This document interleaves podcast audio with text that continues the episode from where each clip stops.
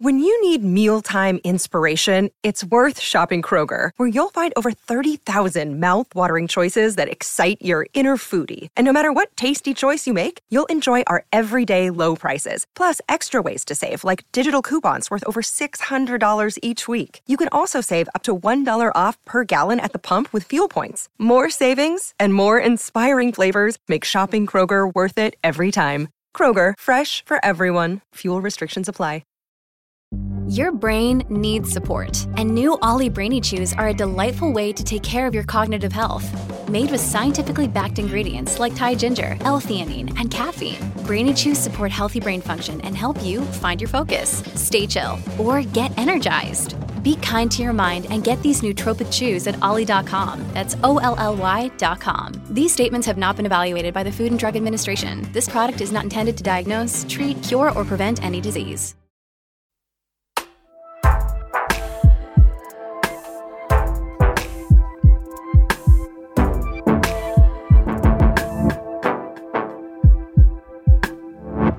Hello and welcome to our bonus uh, Q&A episode of Books of the Year. We're in the studio here with Simon Sebag Montefiore, who you, hopefully you heard on our uh, previous episode. The World, A Family History and Jerusalem, and the biography uh, are his two most recent books.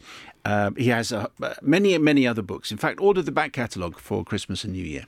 Uh, is that okay? That kind of promotion? You're very happy with that, yeah. So here comes uh, our traditional Q&A with Simon. What is, Simon, the last book that you really really enjoyed reading? I have just loved reading the new book by David McCloskey, who ah. wrote Damascus Station, who yes, has been on your on, show. Has, yes, yes, and um, what what he's written another one called Moscow X, and he is the coming talent, um, the rising new star of um, thriller writing, espionage writing, and the new book is extremely good. I think Damascus Station is is brilliant. Um, I'm longing for him to return to the Middle East. Um, but he's done Moscow, he's done Russian espionage really well. And um, so that's what I recommend. I love thrillers, and I recommend that thriller, and it's about to come out. I think he's too good to be true. I think we interviewed him, and he's good looking. It was like yeah. three in the morning. he looks amazing. He's done all this spy work, and I think he, he's like either he's an AI creation or he's been invented by the CIA. You're right. He's a proper CIA um, guy. I just I was just in on book tour doing the world in America, and I I, I met him for dinner in um, Dallas, and um, he's he is he is almost too good to be true. You're yes. right. He's a delight. He's charming. He's handsome. I don't, I don't about six him. foot three. yes, and he's been a CIA agent, and he can write thrillers, which is so hard to do well. There's so many appalling ones around. I'm afraid. Um, and so he is he is one of the, the his two books I recommend strongly. Yeah, uh, I instinctively didn't like him because he was just too good, and too talented, and too good looking. He's too handsome. It was he's... literally the middle of the night when he spoke to us, yeah. and he just looked. He was like like he was on holiday in California. Yeah. But when you, you read know? the books, you realise oh, the kind of stuff you realise the kind of stuff he could probably survive um, yes. you know, without without turning a hair. Exactly right. Yeah, quite yeah. right. um, when you're um, researching a book uh, such as such as The World, Simon, how many books are you taking out of the library? We have had non-fiction and indeed uh, a lot of uh, fiction authors who come on who, who, get quite a lot out of the library. My instinct is you're not going to be able to carry all the books that you take out of the library because it's going to be so huge. So, as far as The World was concerned, the the bibliography must have extended over pages and pages. Yeah, I mean, writing that book almost killed me. I sort of, for two and a half years, I lived a coenobitic existence as a sort of desperate literary monk. But and it was during lockdown, and I could never have written it. But what I did was I ordered a massive amount of books, and I bought them on Amazon or AbeBooks or whatever secondhand. And you can buy a lot of books for sort of four pounds. And so during the only thing that was happening in London during lockdown was deliveries to my house. you kept the entire industry going. I kept it all going. I was ordering so many books, and and and you know, if, I don't know if you've seen it. My office became kind of overrun with ziggurats of books. Would you be able to take a guess at how many books? I couldn't. It was it was literally but hundreds, hundreds, hundreds. You know, maybe 150 books. And the nightmare was that new books kept coming out that I had to read. And of course, it ruins the fun of reading a new book if you have to kind of read it in that. Well, you two must know about this. when you sort of you, know, you read it ruins the fun, doesn't it? When Oh, you have sure. to sort of read it in a certain amount of time, and you did complain that you had to read more pages for this conversation, and I know that feeling, and I've been there. I've been there. Did you see that quote from Sir Ridley Scott when he was being criticised for some of the uh, lack of historical accuracy in Napoleon? Um, to which he, sh- in my opinion, should have said, "It's a film. It's just a version." You know, just. You I agree. But actually, what he said was, "Were you there?" As to Dan Snow, Yeah. were you there? In which case, uh, go away. I think what a lud- what a, I know you're Sir Ridley Scott, but what a stupid thing to say. I Were agree. you there? What came over him? I mean, the thing is, like, everyone knows. I mean, I, I'm not one of those historians that are permanent. I mean, I think his, I I think historians should point out the faults in books and mock them if they're report, if they're very bad. Um, the, the faults in movies, of course, is what I mean. Of course, they should point out the faults in movies when they are, especially when they are ridiculous. Um, but on the other hand, I'm not one of those historians that are sort of permanently wailing about dramas um, and movies being historically inaccurate, unless the inaccuracies are for some reason morally pernicious and that they're changing history in order to to make some sort of um, false moral equivalence or something. But but I I just think like read the books. If you want to know the history, read the books and just enjoy the films. Who is the most impressive person you have ever interviewed yourself? I think Margaret Thatcher was because But you're a schoolboy at the time. I was a schoolboy, but so I, nothing has been better than that. no, nothing's been good. Nothing's. Been, I mean, I've met many fascinating people. I mean, people like, um, people like Kissinger and Shimon Peres and Edward Shevardnadze are all. My conversations with them are all in the world, the world of family history, and so I was very lucky that I spent a lot of time with people like that, and. You know, the reason why I knew Shimon Peres very well, who was president prime minister of Israel, but the reason why he was he was so impressive um, was that one, he was a huge history buff and so fascinating to talk to. Two, he'd played such a role in history. He'd met John F. Kennedy and you know every president since. But thirdly, he really did have a vision of how to make peace in the Middle East, and that vision for a two-state solution and how to do it has not been bettered. I mean, his vision was, you know, these Arab, these Arab, you know, um, the, the Palestinian state, Gaza, places like Gaza and Ramallah should be centers. They should be like Singapore or United Arab Emirates. They should be centers of of knowledge and commerce and freedom. Um, and there should be two states. And he worked desperately to try and do that and never gave up that hope. So more than ever, he's a person who's inspiring to talk about today. Is there an author that you will always read, no matter what they come out with, no matter what the genre? You will say, "No, I'm definitely down. I love this particular writer." John le Carre is that writer. He, of course, he's died recently. I was very lucky. Well, there's a person that I'm really. I I I got to know John le Carre in his old age. Um, he was he, he he read all my books and was always very he kind of gave amazing quotes about them and.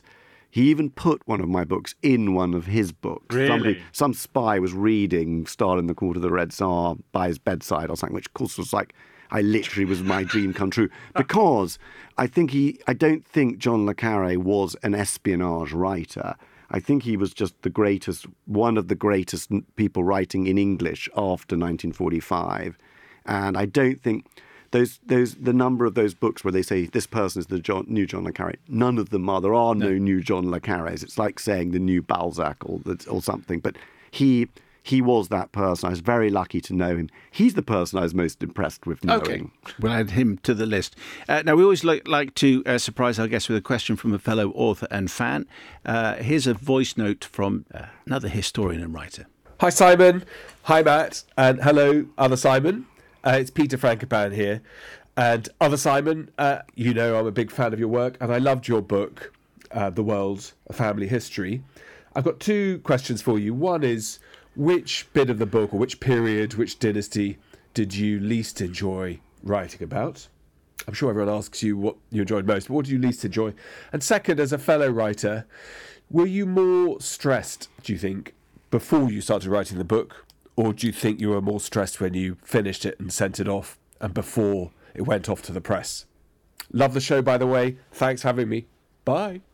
Okay, a couple of questions that's from a- Peter Frankopan. That's that's great from Peter Frank, I'm, who I'm a great admirer of, and um, but I, I think Um, the answer is I'm just trying to think who I least liked writing about. I mean, I suppose, you know, um, it's not quite a dynasty, but the, but the Holocaust was the was the most desperately miserable part to write about, along with the, the, the you know the Atlantic slave trade, um, which involved all sorts of families, of course. Um, I was most stressed before writing the book, and I had terrible nightmares all the time, sitting up. I remember once at sort of three in the morning, waking up and, and sitting up in bed and saying, "Oh my God, I've left out Jesus Christ um, out of the book," which is an occupational hazard of writing world histories. Um, but the most fascinating, I think, the most important sort of family that's kind of under that's undervalued is is the Constantine, the family of Constantine the Great, because they, you know, because most religious leaders aren't political leaders, and therefore they don't create states. The Prophet Muhammad was was a was a religious, political, and military leader. Jesus Christ wasn't. So he needed Constantine the Great to adopt Christianity. So that's the family that was very important, and they were a very evil family, very Christian, of course. But you know, Constantine the Great was no saint. He did kill his own son Crispus and boil his own wife to death. Oh, okay. So again, happy Christmas. Yes. Not very Christian, Constantine. Um, your your wife is an author too, of course, Santa Montefiore. Um, are you each other's first readers? Uh, and if so, who's the who's the harshest critic? Um, we are each other's readers, and actually, it's fun to be both writers, um, even though. Um, you know, sometimes we are harsh. We are harsh readers, but actually, it's a really nice, it's a really lovely thing to share. Um, I know some couples play golf, for example, together, but we we write books, and really, we are just um, like a little cottage industry. We're like a little writing factory. Guy de Maupassant called himself a writing factory, and um, we are a little writing factory. The problem of being running a writing factory is you can't employ anyone else to work in the factory. No. we, we, we have a factory, but we are the only two workers in the factory. But it's fun discussing books with her. At Evernorth Health Services, we believe costs shouldn't get in the way of life changing care, and we're doing everything in our power to make it possible. Behavioral health solutions that also keep your projections at their best? It's possible. Pharmacy benefits that benefit your bottom line? It's possible. Complex specialty care that cares about your ROI? It's possible. Because we're already doing it. All while saving businesses billions. That's Wonder made possible. Learn more at evernorth.com/wonder. Is there a place in the world that you haven't visited that you would really like to visit? Yeah, Ethiopia. And I, I, it's very bad. I haven't. I've been to West Africa. I've been to Southern Africa. I've been to North Africa. But the one place I haven't been um, is East Africa and particularly Ethiopia. And there are so many places I want to go. And the other one is Iran, which, you know, Iran has such a huge part in the book because the book has so much of Asia in it. Um, but for obvious reasons, I don't think it's a good time to visit Iran. Probably But not. I'm dying to go. Because you'd like to, you'd like to leave Iran Yeah, as well at some out, stage, and they might not let you do that. I might, yeah, I, yeah, exactly. There's always a problem. There was a problem leaving. It's sort of, Getting there's fine. yeah, it's a Hotel California situation. Can never leave. Have you ever tried to impress someone with a book? Obviously, not one of your own. Yeah, I mean, I did try and impress Santa. Um, I did give her, um, I gave her Zola's um, Nana, which is actually a very sexy book. I don't know if you've ever read No, it, but no. if you haven't read it, you've got to read it. No, it should be, you should, everyone should read it. It's an amazing book, which is again in the world in the world history, like like many other things. But it's about a courtesan in um, in the sort of 1860s and eight- in 1860s France, when the age of the great Grande Horizontale, and when when these kind of you know the, these were kind of in a way um, in a way they were living off rich men, but in another way they were kind of feminist um, uh, sort of pathfinders because they defied um, the control of men. They defied um, they they defied fem, you know the, the old the old rules that women had to follow, and they did what the hell they wanted. and They were amazing. And one of them, um, Emile Zola, interviewed to write his greatest novel, Nana, and I gave that to Santa, which you might think is a rather unromantic book Yes. to um, to give her, but she she loved it, and it is one of the great books, and it as she dies, this be- the most beautiful woman in 1860s France, as she dies in 1870s, the Prussians are invading France and the empire, Napoleon III, is falling. And if you want to know about the Napoleons, um, the whole family is, of course, in the world of family history. And there were three Napoleons. So there was Napoleon I, the one that we all know about, who lost Waterloo. Mm-hmm. Um, but then there's Napoleon II, That's very his son. Anglo-centric point of view. Yes. he did other things. He did other things too. The code, the code Napoleon. I'm actually a fan, sort of a fan of his, though. About three million people did die in his unnecessary Yes. battles. But his son was called Napoleon II, and his nephew became Napoleon III, who was one of the most successful statesmen of the middle of the 19th century. There's a totally forgotten figure in Britain now. Um, but in, in the end of Nana, um, as she dies rotting in her room, this beautiful girl, um, the empire falls apart and Napoleon III is defeated by Bismarck and loses power, having been one of the most successful statesmen for 20 years. And he came to stay with um, Victoria and Prince Albert and Windsor, and he's a, fa- he was our ally in the, in the Crimean War and many other things. So he's a fascinating character. So there's a big section of the world of family history called the Three Napoleons, and we all should know about them. Okay, very good. But Santa was impressed with, with, with so the answer is you did try and impress her with the book. and I she- did try and you impress her with the book, and she did. She loved it, and it is quite erotic. In all, it's it's fairly outrageous for a 19th century book. It has to be the most erotic um, 19th century mainstream novel. So Nana, Emile Zola, I recommend to all of us. Uh, finally, fantasy dinner party time. If you could invite three authors, alive or dead, round to yours for a soiree, Oh yeah. who would you choose? Well, I definitely, I definitely have had John le Carre, who was a fascinating, who was fascinating company. I'd probably have Lady Murasaki, the Japanese, the inventor of the novel, um, in in the tenth century, um, who wrote the Tale of Genji and her amazing, beautiful um, diaries, which you can read in a Penguin, um, a very short Penguin uh, uh, volume, paperback, which is brilliant. And along with that, I'd have to have some of those rambunctious novel novelists and poets. You can only have one more. Rabelais. Rabelais, the French poet Rabelais. He's not a novelist, but I'd have to throw in Balzac. All right. So so- Balzac's coming in. For Rabelais dessert. plus one. Yeah. Yeah, Rabelais yeah, is allowed a plus one. Balzac's coming as his date because he was just so irre- such an irrepressible dynamo. And I would add Alexander Dumas too, but that's three. but I managed to get them in before you stopped me. That's true. That's true. Uh, As as a historian, you you've got a book that's thirteen hundred pages long. We can't limit you just to three people. Uh, and Pushkin. It would be a wild party. It would be a wild party with Crazy. that crew. a crazy party, uh, indeed. If you want more, the world of family history, also uh, Jerusalem, the biography uh, from Simon Sebag Montefiore. Thank you so much. Uh, the world is published by Orion. It's out now. Remember, if you want to get in touch at any stage, you can email books of the year at yahoo.com. We'll be back next week with a books of the year roundup. Uh, I hope you can join us then. Uh, for the moment, happy holidays. Thank you very much.